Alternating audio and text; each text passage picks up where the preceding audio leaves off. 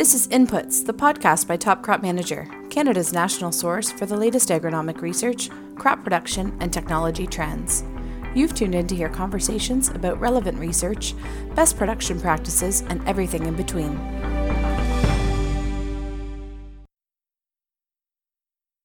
Hello, and welcome to the latest episode of Inputs, the podcast by Top Crop Manager. I'm Alex Bernard, Associate Editor and your host for this episode. We're well into the growing season at this point.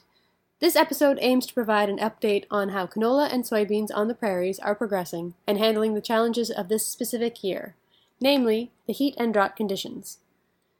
First up, Ian Epp, Saskatchewan agronomy specialist with the Canola Council of Canada, discusses how canola is faring in Saskatchewan.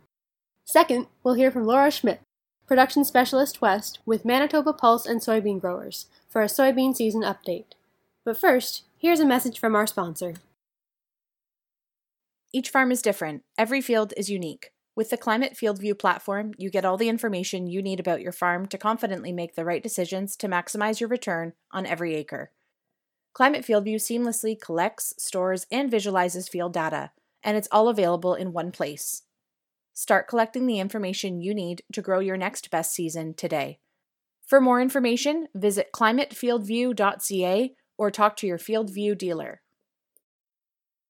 Hi, my name is Alex Bernard, Associate Editor for Top Crop Manager, and I'm speaking today with Ian Epp, Saskatchewan Agronomy Specialist with the Canola Council of Canada. How are you doing today, Ian? Good. Enjoying the nice warm weather. Glad to hear it. Today we will be speaking about the canola season in Saskatchewan. How is that going so far?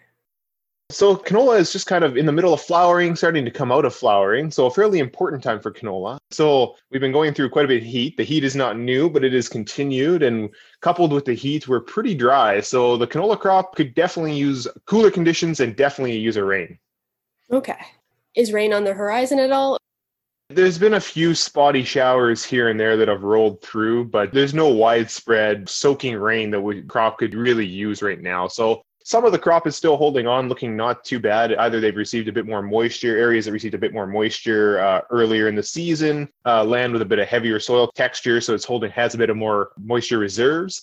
But there is a lot of crop that is very much suffering and maybe, you know, no longer holding on and looking pretty tough. Definitely a year where every little bit of management, you can see very little differences, any little change in soil texture, you know, certain areas of the field, a lot of variability in these fields. And in general, pretty much every field could use a lot of rain here uh, pretty quick. Okay.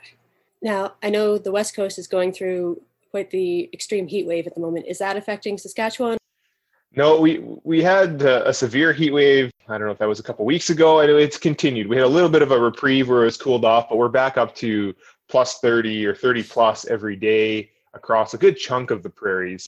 And so for canola that's flowering, we get flowers that start to abort anytime we're above twenty-eight degrees. So right now, you know, that's extra stress on the crop. So that's going to push the crop through flowering. It's going to end flowering quicker, which generally will have an impact on yield. So not great for the canola crop. And obviously, anytime it's warmer, the crop needs more moisture just to cool itself, just to continue doing its thing. And when there's a lack of moisture, these things kind of compound on each other. Okay. Are there management strategies that you would recommend growers use in this situation?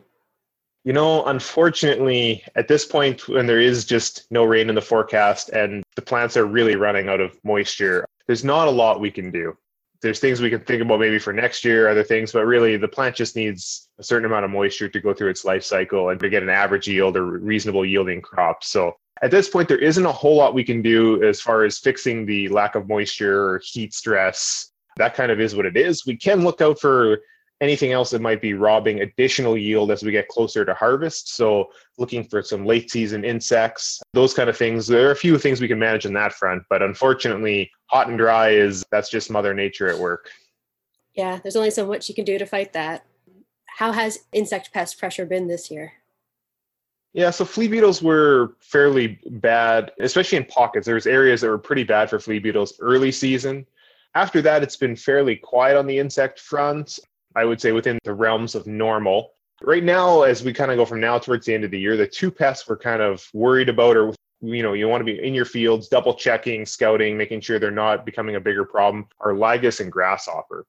So ligus, you know, they're kind of an erratic pest. They're not always a big issue in canola. And sometimes the little nymphs, if you get like a half inch rain, it knocks them down and they, they don't really come back well. They're around, but they're not really an economic issue. But this year, because we've had so little rain, we are seeing areas where the populations are fairly high. So, you know, maybe a pest that growers don't normally or don't always have to deal with, but one to keep on your radar, especially as the canola is coming out of flowering. It's a great time to be looking for ligus. So economic, you're using your sweep net to look for them. Normally it's twenty to thirty ligus per ten sweeps, two to three per sweep, but make sure you do at least ten sweeps because they're, you know, get to a few different areas of the field. Because we're so dry and, you know, canola prices are obviously fairly strong right now, there is some work that suggests we could maybe lower that threshold down to ten per ten sweeps. So one per sweep, but do lots of sweeps. So something for growers to keep in mind as we're going between, you know, right now, especially as canola is late flowering and coming out to early potting. So that's one insect to keep an eye on. The other one is grasshoppers. Anytime we see hot, dry conditions, grasshoppers can be a concern.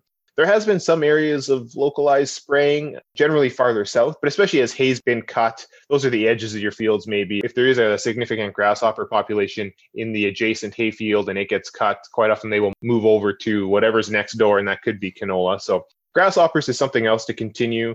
You know, they're around. I haven't seen widespread spraying. And depending on how the conditions change, we may not see widespread spraying this year, but that is definitely a pest to be concerned on right until harvest time. Okay. Now, what options do growers have for managing ligus? Really, we're looking at an insecticide that's going to manage the ligus. If they are somewhat spotty in your field, you could do some spot spraying. That takes a really intense scouting to double check that there are certain regions of your field. But if you do, certainly if you do have a field where there's an area that you've hit threshold and the rest of the field is not at threshold, spot spraying or spraying an area of the field is an excellent choice. There's a number of insecticides that are available to be used depending on what the grower prefers. The one thing I would mention, this, this would go for grasshoppers or ligus. The important thing as we get kind of closer to harvest is remembering that these different insecticides have pre-harvest intervals. So there's an interval between when you can apply a pesticide and when you can harvest your crop. And so there's quite a bit of variance depending on what product you're using. So just double checking that if you are thinking about a product, keep that in mind that some of them could be twenty-one days, some of them could be seven days. That might limit your options a little bit. So make sure you have the right thing at home in the shed, or you use the right product, especially as we get a little bit closer to harvest. So that that's one component that we sometimes forget about because we don't always have to spray an insect closer to harvest. Okay. Now, it sounds like harvest due to the heat might be pushed up a little bit, or like come a little earlier than usual. Would that be accurate to say? Yeah, generally, anytime we have a stress crop, tight on moisture, hot, and, and that lowers the yield, it will come in or ripen up a bit earlier. Hard to say how much earlier, depending on how much stress. And again, we still have a little bit of time towards harvest here, but yeah, harvest will likely be a bit on the early side this year. Okay. Is there anything coming into this crucial time that growers should know, or like anything they should prepare for? The insects are the big one. It's kind of early to talk about like desiccation of crops. It's, we're, we're definitely not there yet. With how dry it's going to be, I really don't know. That, you know, that might change some plans. If, if we don't get more rain in a lot of the areas, the weeds are pretty brown and dead. So if you're planning on straight cutting your canola, there's not really a reason to use a pre-harvest aid or of some sort. So that's not going to be a, as big of an issue, but that's still a few weeks away. And that'll change depending on the weather between now and then. Mm-hmm. For growers in those those really badly affected areas where drought is pretty terrible, uh, I know there's been some announcements on changing some of the rules around baling up your canola for feed, because feed's also in pretty short across the prairies. Mm. The one important thing for growers to remember is make sure you talk to crop insurance. If you have crop insurance, make sure you talk to crop insurance before you pull the trigger on anything like that. Make sure your crop's written off, or that you have a plan with, with crop insurance before doing anything like that. It's been a long time since we've done a lot of feed. I'm not sure how much canola is going to get baled up for feed. It's obviously not your primary crop for that. And, you know, even a, a low yielding or a really poor canola crop might still be worth something with the current market price. But just something for any crop, make sure you talk to crop insurance before you start cutting it down for some sort of feed. Thanks to Ian Epp for that update. Now we'll hear from Laura Schmidt with the Manitoba Pulse and Soybean Growers for a soybean season update. Hello, my name's Alex Bernard, Associate Editor for Top Crop Manager, and I'm speaking today with Laura Schmidt, Production Specialist West with Manitoba Pulse and Soybean Growers. Today we are talking about how the soybean season is going in Manitoba. So, how is the soybean season going in Manitoba? Well, it's dry. That's old news. But the potential is still there for soybeans at this point if we do get some moisture in the next few weeks. Critical water uptake for soybeans is during pod formation and fill, and water deficits during this stage will reduce yield. But we're kind of sitting at pod formation and fill right now. So if we do capture some rains, the potential's still there, which is more hopeful than some of our other crops. Soybeans did start flowering with the change in day length back in late June. With them forming and filling pods right now, we are running a little bit earlier. From my notes, it looks like we're staging about a week to ten days earlier than we were last year. And this is likely a sign of that drought stress from dry conditions. At this point, we are seeing some signs of that drought stress in most fields. Uh, mainly the symptom you get is flip leaves during the day. So it's reflecting sunlight and conserving a bit of moisture.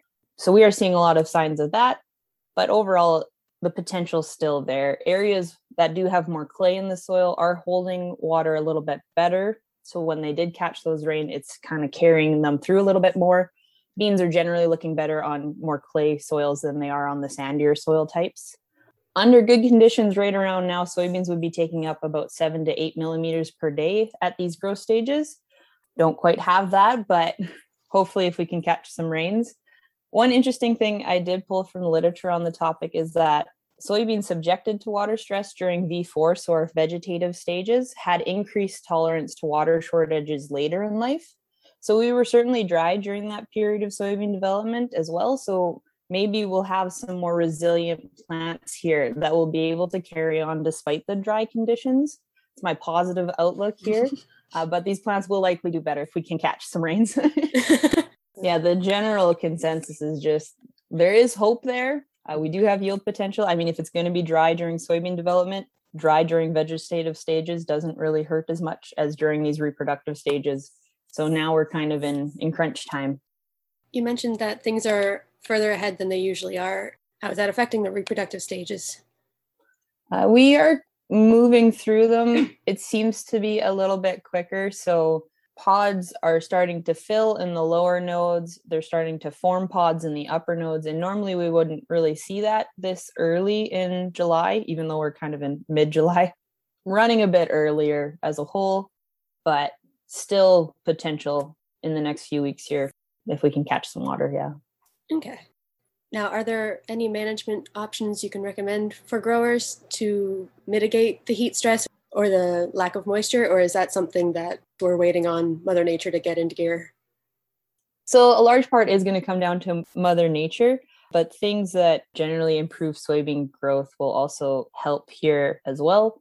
And things that are shading the soil surface will also help maybe conserve what moisture is down there. So I've heard planting soybeans in narrower rows with that canopy closure occurring earlier in the growing season, you get more shade on the soil surface. So you hopefully are catching or maintaining that moisture status a bit more, not as much evaporation, just generally avoiding compaction. It's like being able to capture the rain when it does fall and have it infiltrate as opposed to kind of running in gullies throughout the field. And that's kind of improved with having more root channels. Old root channels is usually where it'll penetrate and then move down through the soil. So kind of reducing tillage, reducing compaction, those kinds of things will generally help improve your water infiltration rates and capture what does come. So I'd say there are some things, but this year, Mother Nature is going to be our biggest determinator because you can do all the things right and still not get a single rain. And on the flip side, the nice thing is pest pressure has been really low this year as a result as well. So all yeah. those silver linings. Yes. So on a whole, pest pressure has been really low this year. Grasshoppers have probably been the biggest pest to concern, and levels really vary across the province, with some fields requiring control, many only needing border and edge sprays. Numbers have been on the rise with consecutive dry summers. They don't generally prefer soybean and pulse crops, but nymphs that couldn't fly earlier in the season fed on field edges, so there was some border sprays for control. And when they're young like that, rates to achieve control can be lower, and there's a better chance you're avoiding hitting beneficial insects with the sprays. So lots targeted that younger stage with these border sprays and re- receive some good control. Pods start to fill like they are now. The threshold for control in soybeans is twenty-five percent defoliation. So scouting is kind of ongoing for that, and keep an eye out. Once cereal crops and hay comes off or ditches are cut, I'd expect to see grasshoppers move back into the soybeans and soybeans stay greener so much longer, but they really aren't a favorite food source most of the time. And then one insect we are always watching for is soybean aphids, which blow into Manitoba from the south. They don't overwinter here. And we had our first confirmed case of them last week in the south central region near Carman. Levels were really low. They actually only discovered the aphids because of the high number of lady beetles in the area. So our predators are really doing their work right now. Uh, levels right now are also low in North Dakota too. So it doesn't seem right now like we're going to have a big outbreak year of soybean aphids, which is great news. For weeds, weed control has been challenging this year since weeds aren't actively growing, and the characteristics that they develop to combat drought also mean it's tougher for herbicides to get into the plant. So stomata are closed, cuticles are thicker, and leaves are curling or lifting up to avoid too much sun. So all this makes herbicides just tougher to do their job. So some spotty weed control. Right now, what we're doing is scouting for late season weed escapes to plan for herbicide programs next year, and also to identify any potential herbicide-resistant issues in weeds like kochia, water hemp, and wild oats. Those are ones we're keeping an eye out for, especially an eye on water hemp and kochia. Water hemp in Manitoba was confirmed in four municipalities in kind of the south central region in twenty nineteen. Here it's a tier one noxious weed, so it must be destroyed if found. And the, one of the big reasons we really are keeping an eye on it is in the States, it has many combinations of herbicide resistance, so groups two, three, four, five, nine, fourteen, fifteen, and twenty-seven. So not a lot of options if it does get established. So I really just want to encourage farmers, if you're seeing pigweeds late in the season, take a look at it and see if there are hairs on the stem or not, and really make sure it's not water hemp in your field, because it is a tier one. So we do have to destroy it if you catch it. So keep an eye out for that one. And then for diseases, uh, right now, since they are kind of past flowering, we see more soybean diseases set in. On a whole, foliar diseases in soybeans aren't typically yield limiting. We don't often worry about them. We are seeing some bacterial blight set in following damage from high winds and wind whipping. Septoria brown spot is also starting to show up in the lower canopy, but not at worrisome levels. And overall, root rots have been down this year, which is great. Uh, now is around the time when we do start to notice Phytophthora root rot show up. It can infect plants throughout the season for soybeans. We are finding it popping up here and there, even in this dry year, but not at concerning levels. Phytophthora is largely managed with varietal resistance. So if you are finding it, it's good to, first of all, get it confirmed that it is Phytophthora, because there are some lookalikes out there.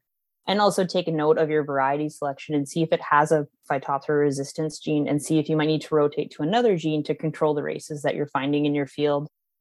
Something new on the disease front is we have another confirmed case of soybean cyst nematode in the province.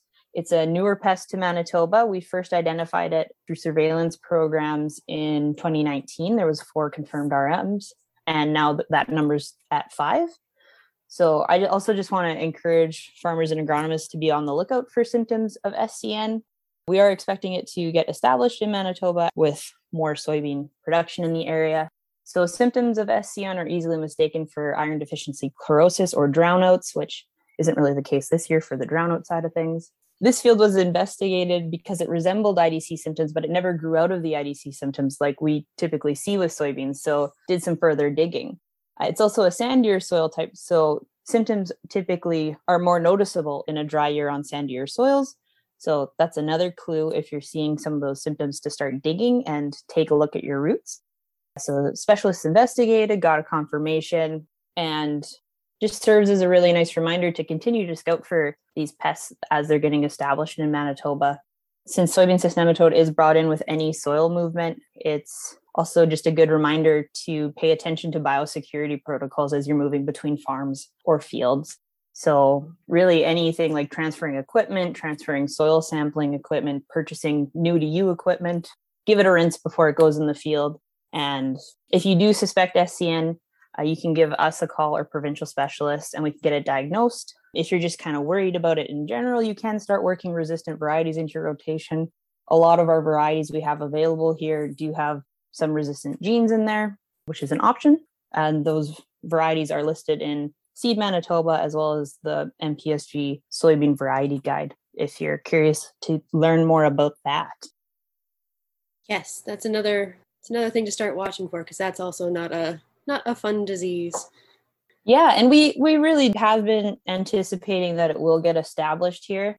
So this confirmation isn't really a great big surprise or a giant red flag. it's just more of a reminder that taking preventative action, detecting it when it's early and population levels in the field are really low so we can manage it. Suppression is something we can really achieve, and avoiding significant yield loss if we identify it early. And so that's kind of why I want people to be on the lookout or thinking about it if they're noticing some of those sandier spots or seeing symptoms of I D C that just isn't growing out this year. I know it's really easy to see funny symptoms in the field this year and just say it's either the hot conditions, the drought conditions, or a combination of the two. But it doesn't hurt to investigate and just put your mind at ease, I guess, by digging up some roots. So exactly. It's better to catch it when it's early rather than when you have a field of it. That's the goal here. I suspect that'll be on the horizon for us, though. Not anytime soon. I mean, the population levels we're finding in these fields are quite low, and we've identified them. So they're likely, hopefully, going to stay low for a while. But that's also, I guess, the other part of S C N, the silent yield robber. Above ground symptoms don't usually develop with S C N until the population levels are quite high in a field. So once you see above ground symptoms, you could already have thirty percent yield loss. So this year, with it being drought, that yield loss would probably be a little bit higher. And also you might see symptoms a little bit earlier just because those roots aren't really able to take up since they've been infected. Okay. It sounds like disease levels aren't too, too bad across the board. So would you say fungicide applications and pest spraying, that's not so much a priority this year? I would say it's unlikely for fungicide to be put down on soybeans this year. We have been testing fungicides in soybeans in the on-farm network, just treated versus untreated, for seven or eight years now. And we're really finding it only pays about nine percent of the time. With it being dry like this, it's really unlikely that we're going to have the conditions required for any benefit to a fungicide application to control disease at this point.